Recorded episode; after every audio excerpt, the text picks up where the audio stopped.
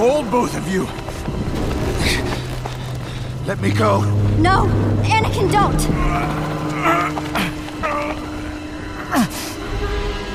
Try and climb. I am. I'm losing you. I'm sorry, Padme. No!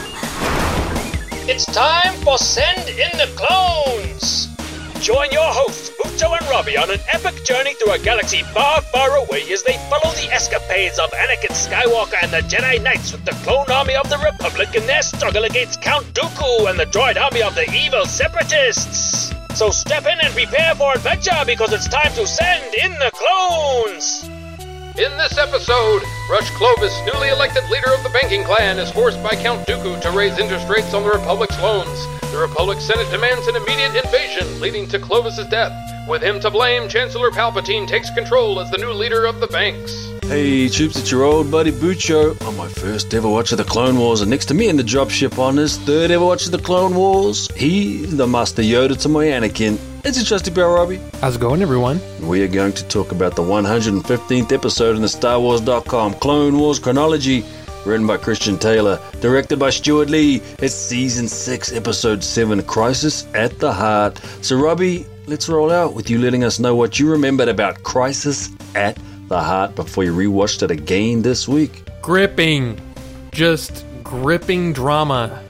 Do I sense some kind of irony in your voice, Robbie? Is that sarcasm?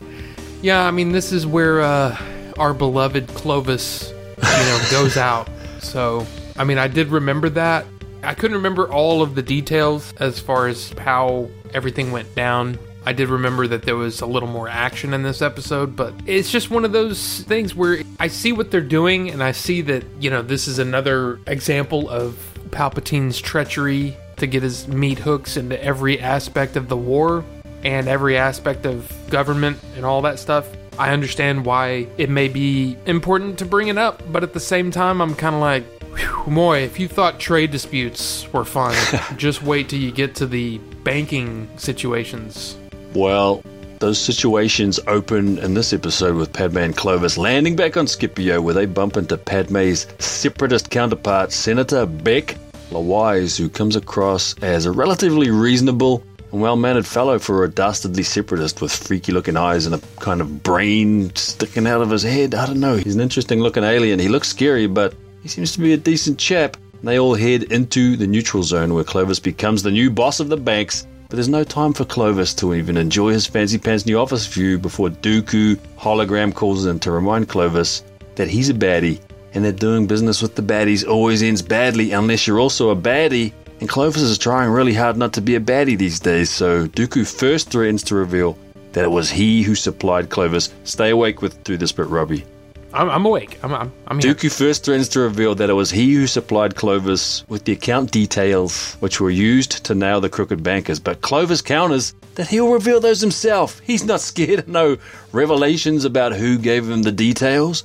So then Dooku counter counters by threatening not to pay the outstanding interest on the separatist loans, which will cause the banks to collapse unless Clovis raises interest rates on the Republic's loans so it seems to me Clovis has two choices here. One, he can make public that the separatists are refusing to pay their loans and maintain his credibility with the Republic, but cause the collapse of the banking system he apparently loves. Or two, he can jack up the interest on the Republic loans, save the banks, and lose his credibility with the Republic. And of course, Clovis takes option two, destroying his credibility with the Republic and with Padme, and perhaps worst of all, proving that that pesky, pesky Jedi Anakin Skywalker was right all along about Clovis being an untrustworthy cad. So now I'll cut back to Dooku, sending in a separatist invasion to send a signal to the Republic that Clovis is still a stinking separatist and that the Republic needs to send their own firepower to Scipio to take care of business. And then Padme's taken into custody, taken to Clovis's office where she learns of a shocking deal between Clovis and Dooku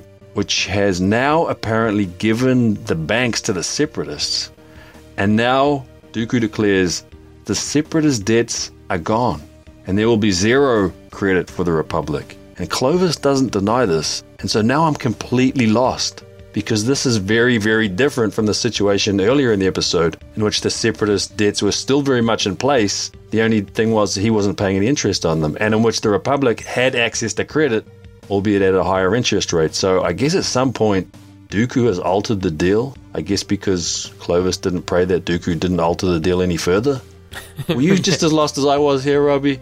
Uh, I don't know. I think my my eyes were rolling back so far in my head that I didn't catch that. It's one of those where you feel like every step that's made is just an escalation on what came previous.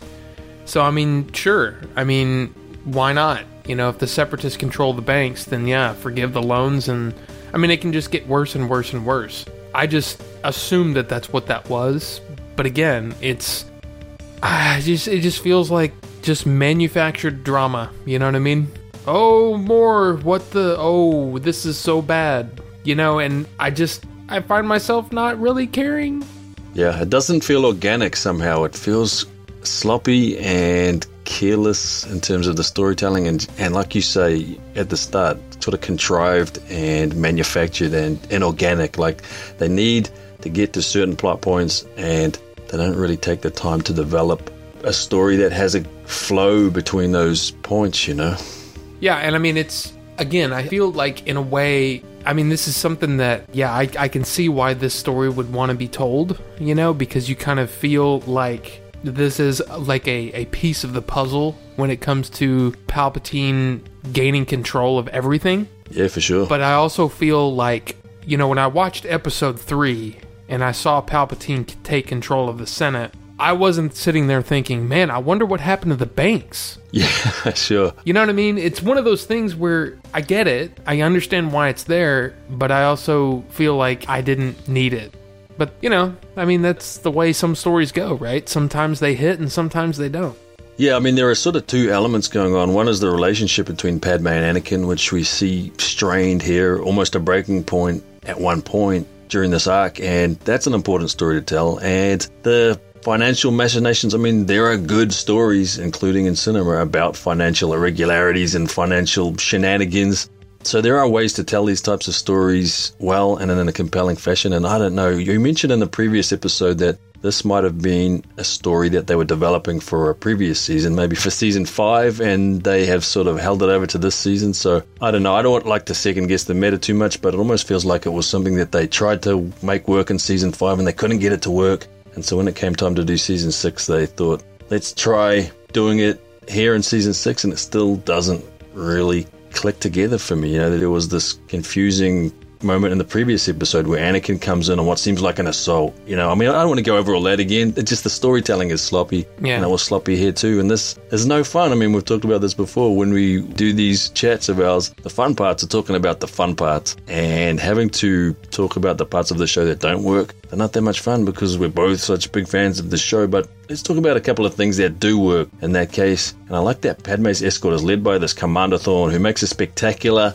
but ultimately tragically futile last stand while blasting a whole ton of battle droids with his minigun in a similar style to how our boys Heavy and Hard Case used to roll. So we don't know this guy for very long, but he makes enough of an impression on me that I've made a note here about him. And another note I've got is that when Dooku lands, he makes a point of kicking one of the fallen troopers as he walks past. You can see his head turn to look, and he makes sure that as he goes past, he gives that trooper a little kick. Such a petty moment. And then Dooku actually does the same thing. I mean, we're still talking about the first half of the episode here, but I'll bring it up now because it's connected. Later in the episode, as he leaves, he kicks one of the fallen troopers in the head. So now I fully hate Dooku, and I can't wait to see Revenge of the Sith again, to see Anakin separate Dooku's head from his shoulders.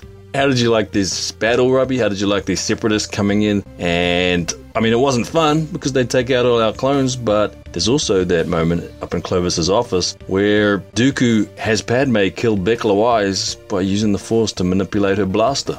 Did any of that work for you, or were you so tuned out that it'll just washed over? I don't know. The killing of Bec Lawise seemed uh, another just. We'll we'll just make Padme kill him because Dooku makes her. Uh, it's just very very manufactured, and as you said, I think inorganic is the way that I kind of see this episode. It just everything feels very. Let's check off the plot points. We've got this script. Let's head to the ending. You know what I mean? It just doesn't feel like there's any passion there.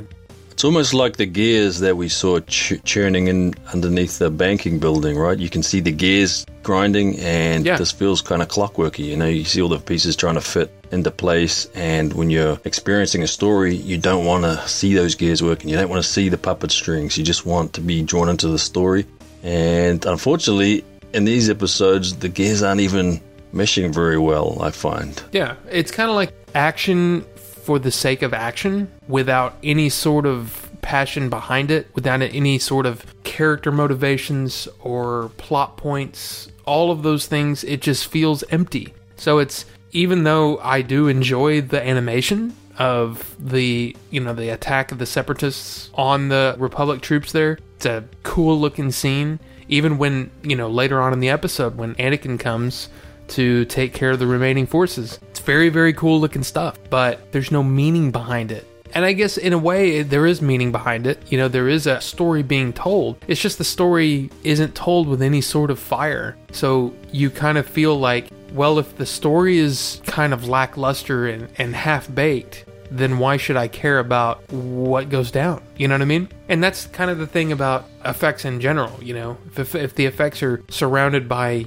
a lackluster story and lackluster characters, then the action, however awesome it may be, doesn't land because it doesn't have any sort of meaning to it. Well, that second half of the episode action, or maybe it's just the third act action, it starts after Anakin gets sent to Scipio to save the day, following a talk with Master Yoda, which is the same talk that Obi Wan gave him in the previous episode, and the same talk that Anakin gave Ahsoka on Onderon about how you shouldn't let your feelings interfere with your decision making. And so off Anakin goes with all his Star Destroyers, and then we cut to Padme laying into Clovis, blasting him for betraying her trust again as Padme realizes that she has to look forward to Anakin gloating about how he was right about Clovis all along and therefore correct not to trust Padme's judgment. What a mess their relationship is, Robbie. But it's not just their relationship's a mess. This whole scene is about to get messier because now it's time for the Battle of Scipio. So we get to see, like you said, a bunch of the good old pew pew,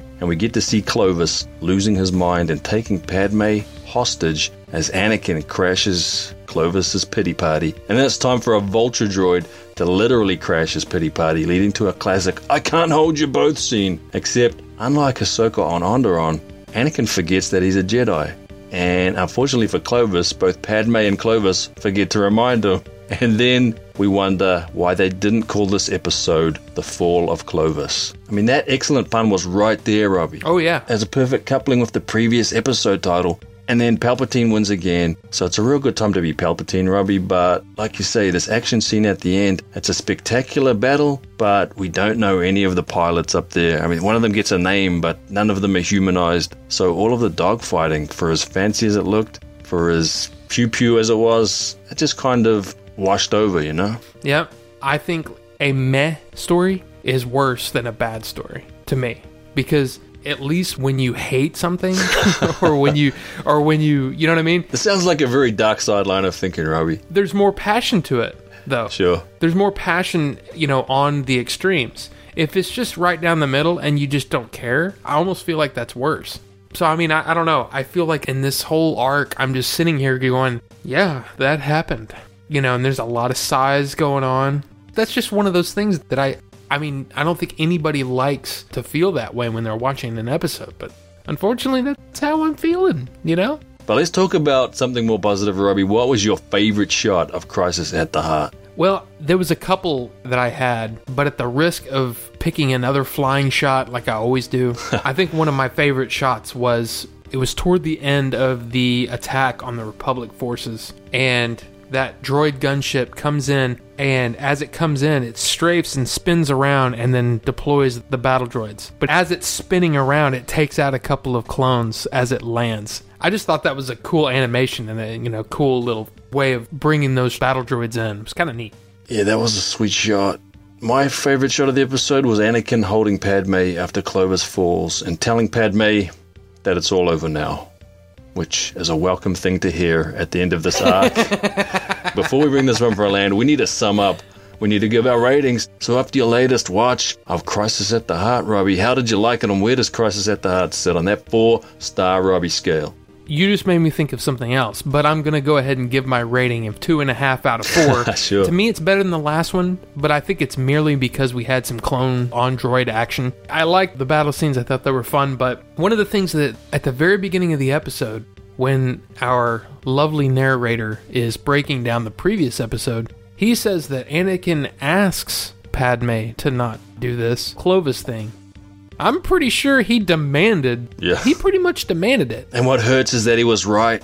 Why do they keep making Padme wrong and the one who has to be saved? There were no spinning kicks from Padme in this episode. Yes. That's another reason to knock it down a point. That's one of the things that I was going to bring up as one of the things that's a little frustrating is that Padme is very rarely right. And I think, you know, we've talked about how the fact that, you know, we love Padme.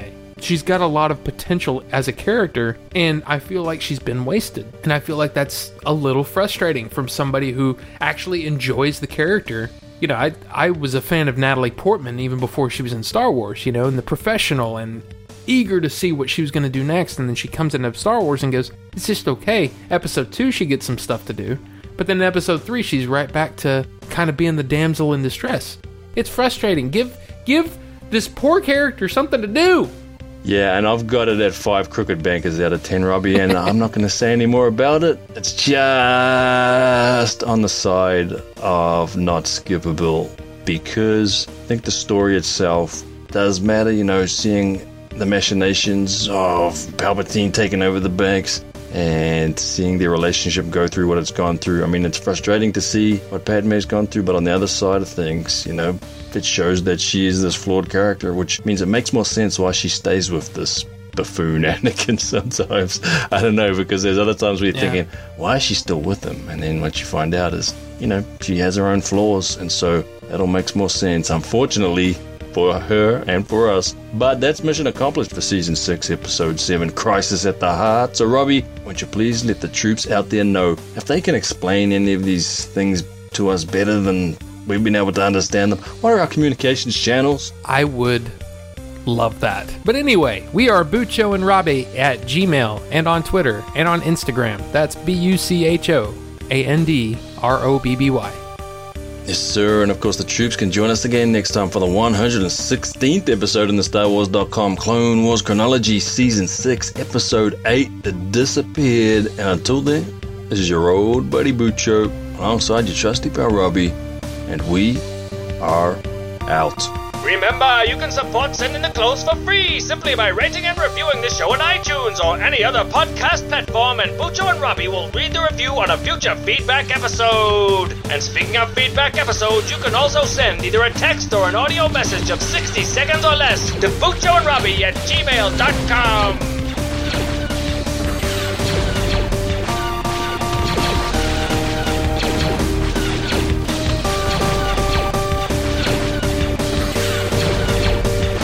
Will be with you always.